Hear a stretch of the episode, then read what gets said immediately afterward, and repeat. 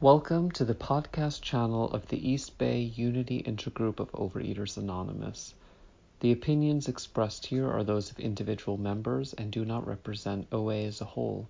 For more information about our intergroup, please visit our website at eastbayoa.org.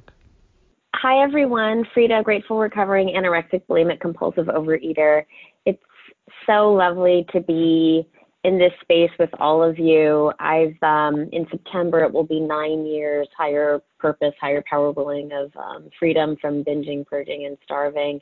And I started my recovery journey in the East Bay at the 6 p.m. Sunday commitment to abstinence meeting, and it was gosh, maybe 13 years ago, 15 years ago. I can't recall. I was 25. I'm 39 right now. So 14 years ago. Thank you, math. I still can do um, basic subtraction.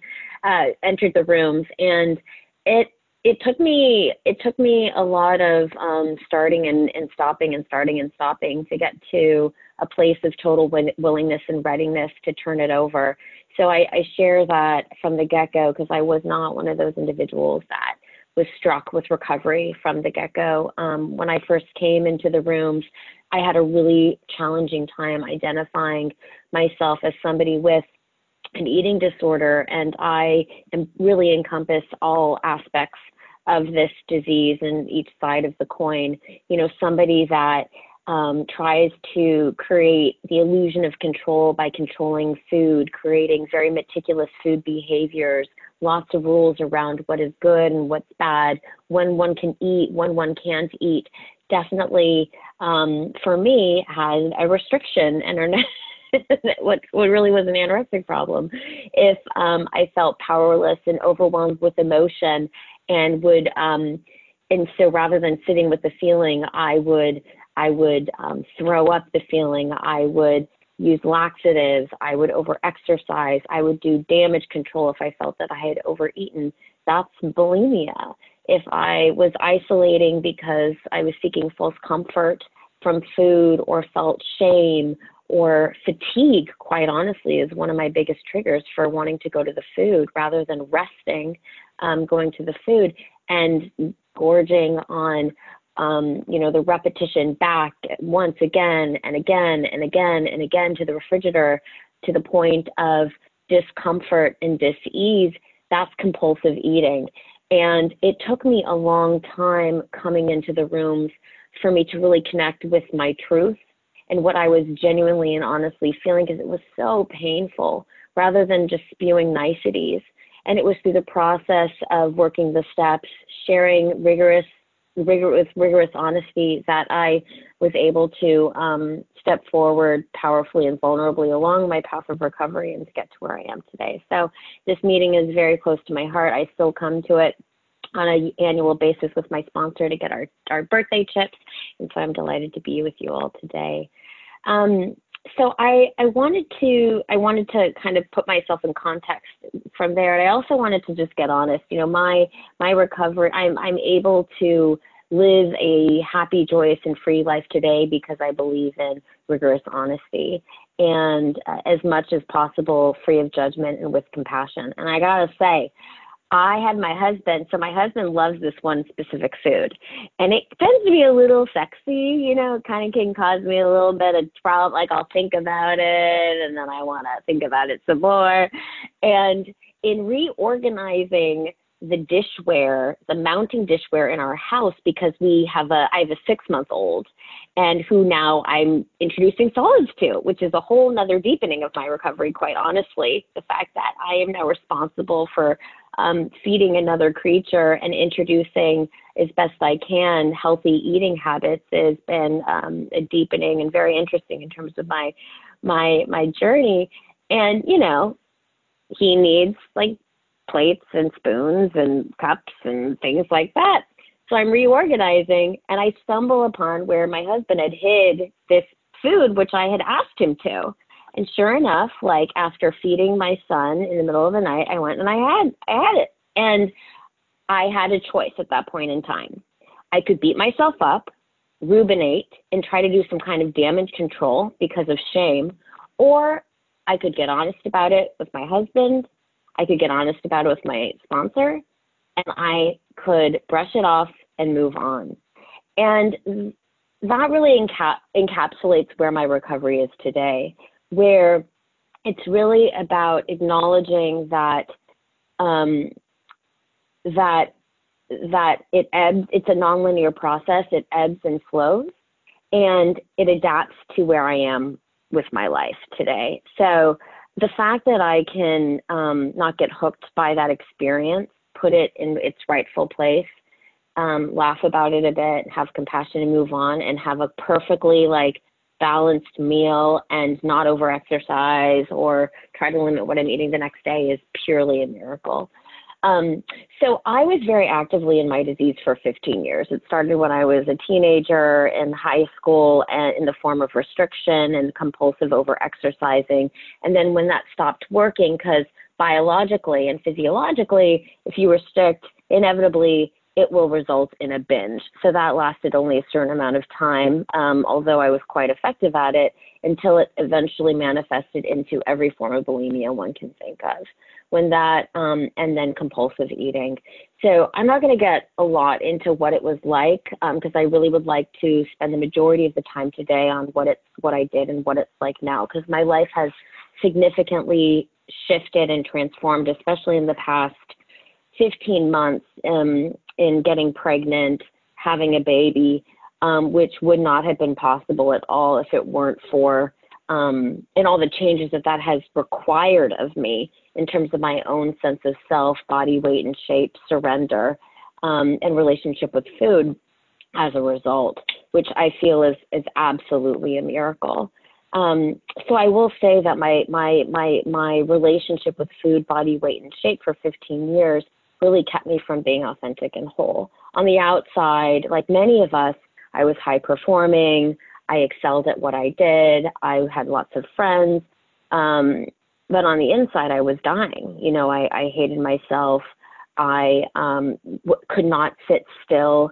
If there was free time, it was always, um, well, actually, I didn't need free time. My time was really eaten up, pun intended, right, by um, planning food, planning how to get rid of food, um, breaking down my schedule into 15 minute increments in terms of how I would exercise to to to um, to to compensate for eating food, and um, and that just continued on and on and on and on until I got to the point where I had my bottom that got me into program, where I was in uh, I was home alone.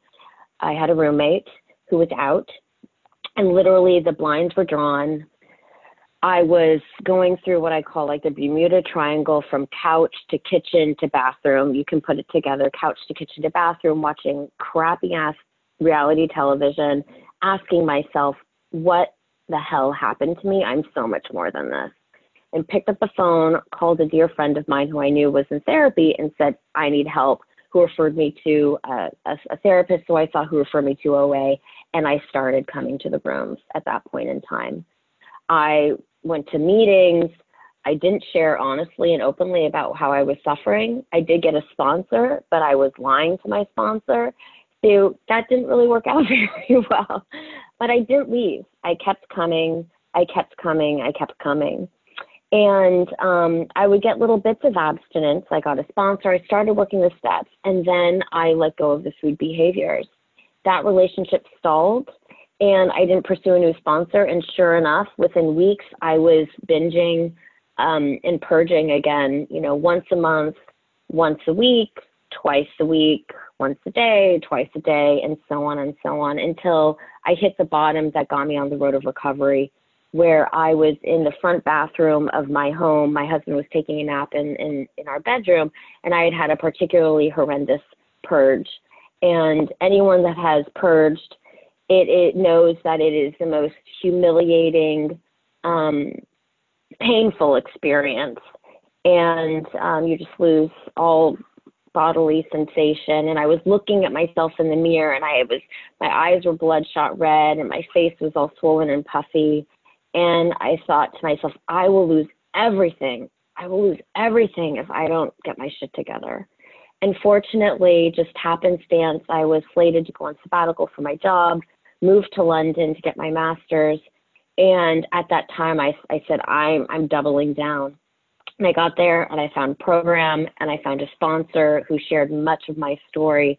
And I had total anonymity living in another country to really think about who I was, um, what I needed, and what made me tick. And that was the last time that I, I, I purged. Um, and that's how I defined my bottom line abstinence is no binging and purging of, of any kind and, and restriction. So when I was in London, I started aggressively working the steps, like many of us um, do. I would meet with my sponsor. We would read the steps together out loud. We'd discuss it. She'd give me questions. I'd reflect on them. We'd get back together, and I would turn it over. And when I got to step two, you know, the concept of higher power, like many of us, I really struggled. And I lived in Notting Hill, which felt very cheesy uh, for those of us that know the Hugh Grant film and Julia Roberts film from, I don't know if it's the, the 90s, I'm thinking. Um, uh, but we couldn't help ourselves. You know, we were, we were looking for a place to live, and the closer we got, we're like, this is, if we're going to live here for a little over a year, this is where we're going to be. And I found myself across the street in Hyde Park, just walking and thinking and reflecting about who I was what my motivation was and what made me tick. And at that time, it was like HP, Hyde Park HP. This is my higher power. So nature, uh, connecting with the elements still continues to be one way that I, I very distinctly define higher power, um, as well as um, as well as anything and everything that isn't the voice in my head that's trying to get, to kill me, basically, and telling me to do weird, weird manipulative behaviors with body weight and shape and food as a means of disconnecting with myself and the world around me. Um, and I've since, as time has evolved, really expanded my sense of higher power to also mean higher purpose. And so when I'm getting in a more existential, heady, conceptual space where I can't connect with what is higher power, I can get bring back to center and ask myself, what's my higher purpose? And that right now is um, to help bring health um, to society right now in a variety of different ways mind and body and purpose. And that takes me outside of myself and um, pivots me into a right size space. So um, when I was in London, um, I doubled down on my recovery and um, I got a lot of clarity around those questions who I was and what made me tick and what my motivation was. And I ended up doing a massive professional pivot, um, quitting my job, starting my own organization, um, which everyone told me I was crazy about. And I knew that as long as I stayed connected to who I authentically was, and I was able to for the very first time because I wasn't clouded by um, massive um, distraction by food and body weight and shape and body manipulation. Um, and came back and started sponsoring and continued to work the steps um, and, and whatnot. So, so um, so I'm going to spend the rest of my time. I'm kind of I'm glossing over a lot of you know what happened and what it was like and that kind of thing because I really, as I said, want to talk about what it's like now and let me know how much time I have I have left too. Um, so, um, my life has has really really transformed. I'm not going to lie. I think about food a lot, especially in this COVID world where we have where like the one place that I'm allowed to go is the grocery store. I mean, I don't know. This is like a gift in some ways, right, for somebody recovering from an eating disorder, or it's like freaking hell because it makes that going to the grocery store that much more exciting, right? You're like, I get to go to the grocery store and see like what if they have the foods that I like and food plan and all this. Um, and and it just kind of is what it is. So I kind I have to laugh about it. Um, uh, and amazingly, it's my husband is the one that ends up going to the grocery store most of the time, which I'm totally cool with, which is surrender in and of itself. Whereas in the past, I would have to control the entire situation and meticulously decide where we got and how much and this and that, and, and be secretive about it. So, um, so about four four years ago, I decided that I wanted to be a mother. I wanted to be a parent and I was not um, somebody that always knew that that was something that I wanted in, in their journey. Um, it was actually a point of of um, confusion and uncertainty for quite some time that also generated a lot of fear. And it wasn't even about being a parent that that triggered much of the fear. It was about what would happen to my body, right? It was about losing control over my body weight and shape, being pregnant, being tired, um, the the newborn days where everyone talks about you're in this constant state of exhaustion. For me, the fodder of my disease type thinking really much of it is is fatigue. Like I do not do being tired well. Um, much of my recovery is about learning how to be with and dance with a tremendous gift that, that I have, which is tremendous energy. And what my disease would do would weaponize it, where I had to mute it and stifle it.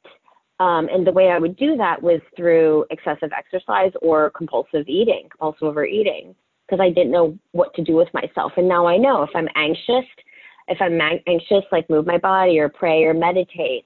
Um, if I'm tired, go to sleep. If I'm hungry, eat. If I'm sad, talk about it. If I'm angry, find a safe outlet. Like it's very basic parenting of oneself.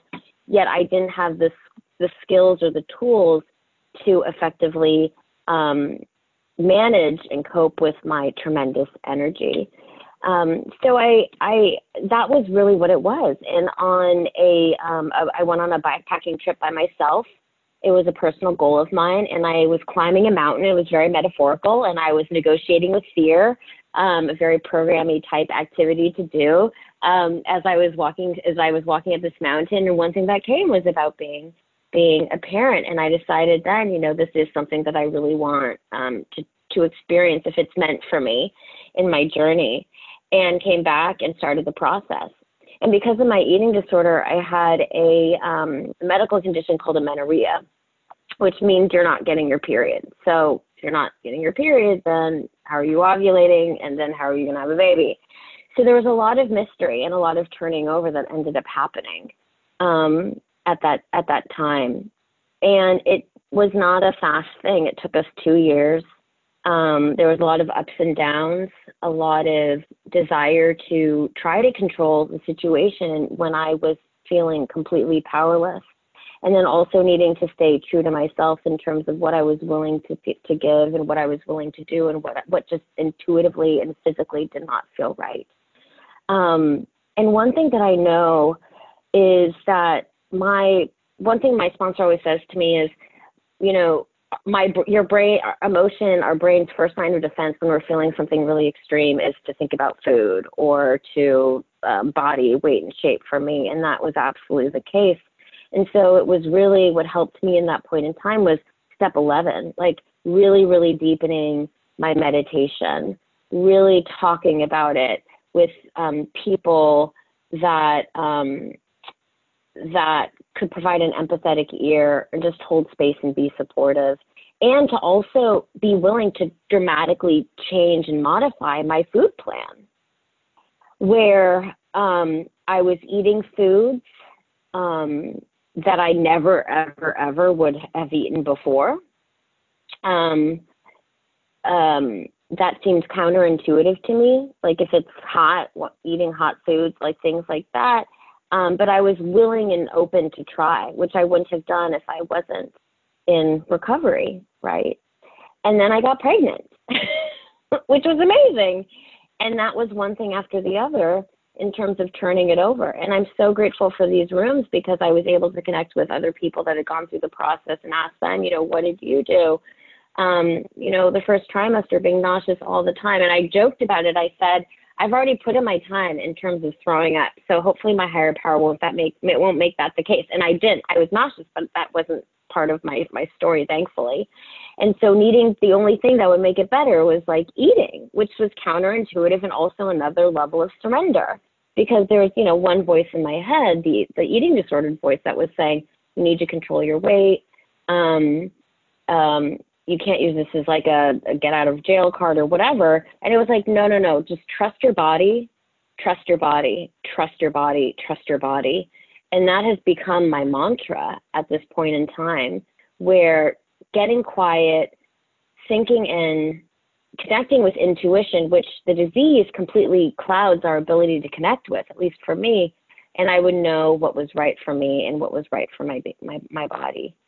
Then fast forward, you get into the second trimester. I felt better, but I didn't have like that burst of energy that some people talk about. I think part of it is just you don't feel like shit all the time, so you're like, yes, yes, this is better.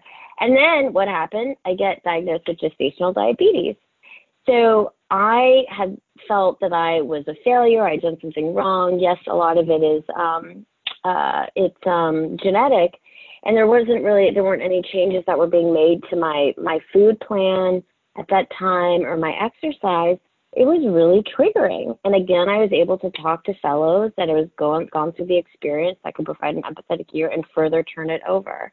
I had to go to the um, to see the doctor every every week and get monitored. I was being weighed every week and monitored, and I told my doctor I get blind weighed every single time, and I still do. I told my doctor, I'm turning my weight over to you. Just let me know I'm on track. And that was, that's, a, that's tremendous, you know, because for me, I want to make it about a number, especially if I'm feeling powerless about like this big change that's coming into my life. It's easier to focus and obsess about a number than to turn over and be vulnerable in that way. Um, so the baby comes. He's amazing. He's the sweetest little thing ever. We're so fortunate. He is such like a joyful spirit um, calm, and um, and then I start breastfeeding, and I'm hungrier than I ever was during my pregnancy, and I'm like nobody told me about this. So I had thought that you know I'd go back to my normal eating and not be eating like I feel like a truck driver, like like massive quantities of food. Um, when I'm basically responsible, well, I am responsible for building this creature, and this is the, the, the route that we've selected, and I'm fortunate to be able to provide in that way.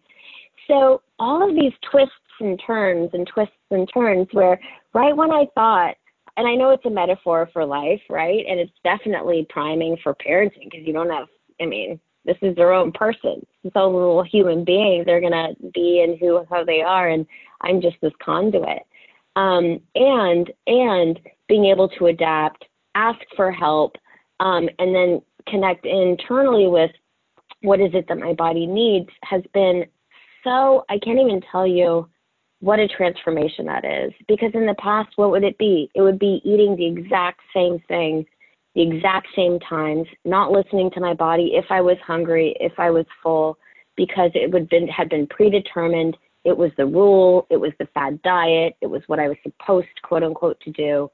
Um, and versus versus um, doing what I feel is best, eating how I feel that I need to nurture myself and, and, and nurture my child um, to stay alive, awake, alert, enthusiastic, and not get into a place of depletion has been tremendously significant and transformative. And now I find myself teach now teaching this little human, you know, how to eat, which um, the months leading up to it was very emotional, and I ended up doing um, writing about it and thinking about, you know, naming the fears.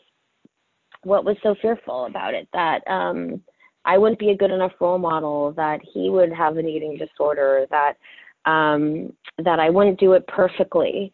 Um, and there were some other things that uh, that were surfaced that were very powerful for me around my own upbringing and and and and um, relationships with food versus what I would love would love this experience to be. And then I flipped it on its ear. Like, what was I excited about? I'm really excited about this opportunity to further deepen my relationship with um, my recovery and a healthy relationship with food and a series of other things and turned it over to my sponsor and I cried. And and then after that I was ready to start introducing food solids to him. And the approach that we're taking is um uh it's it's um my husband and I call it baby led empowered eating. That's what we're calling it. Where we basically give we break give him real food and he can experiment with it and taste it and he's in charge. We're not like force feeding him a spoon for in his mouth because that was very triggering for me. And he's getting. I mean, he, he was like, "What the hell is up with you people? I'm on to you. Like, what are you trying to do with me?" But now he's you know finding his foods and finding his way and on his own time and pace. And in talking to, to, to somebody, I realized, yeah, you know, he has his own food journey. He has his own journey in life, his own food journey, and I am just the conduit. And the ability to be able to let go and um, turn it over um, and trust is amazing. Somebody that went from spending every moment of my life thinking about food, how I would get it, how I would get rid of it, glamorizing or romanticizing around that perfect meal, you know, waking up every hour in the middle of the night to go back and get a little bit more, get back, go back and get a little more, and then freak out because it's that one specialty artisanal food that I have to go to that one grocery store to again and again and again to replace, replenish, and be utterly embarrassed and then be exhausted the next day, but have to over exercise to get rid of it. It's amazing that that is not my life today. And what do I have on the other side? I have this tremendous creature who has also gifted me with a deeper appreciation of my body and what it's able to do, a recognition of my own strengths, the um, stretching me to new and uncertain spaces, and a greater certainty and commitment to maintaining my recovery and my spiritual practice because I know that without that, it can be a really slippery slope. And I don't want to go back there. So, um, so I'm very grateful to each of you. Um, I see a lot of familiar faces from different parts of parts of life. Um, and I love this fellowship because, and, and right now, I think one thing that's especially special is that no matter where we, who we are, and how we identify, and where we are, we're able to connect in this shared space um, across the country, across the globe, and um, re- reclaim our commitment to our own health and well-being, our own recovery, and to being of service to one another. So it's great to be here, and thanks again for inviting me to share.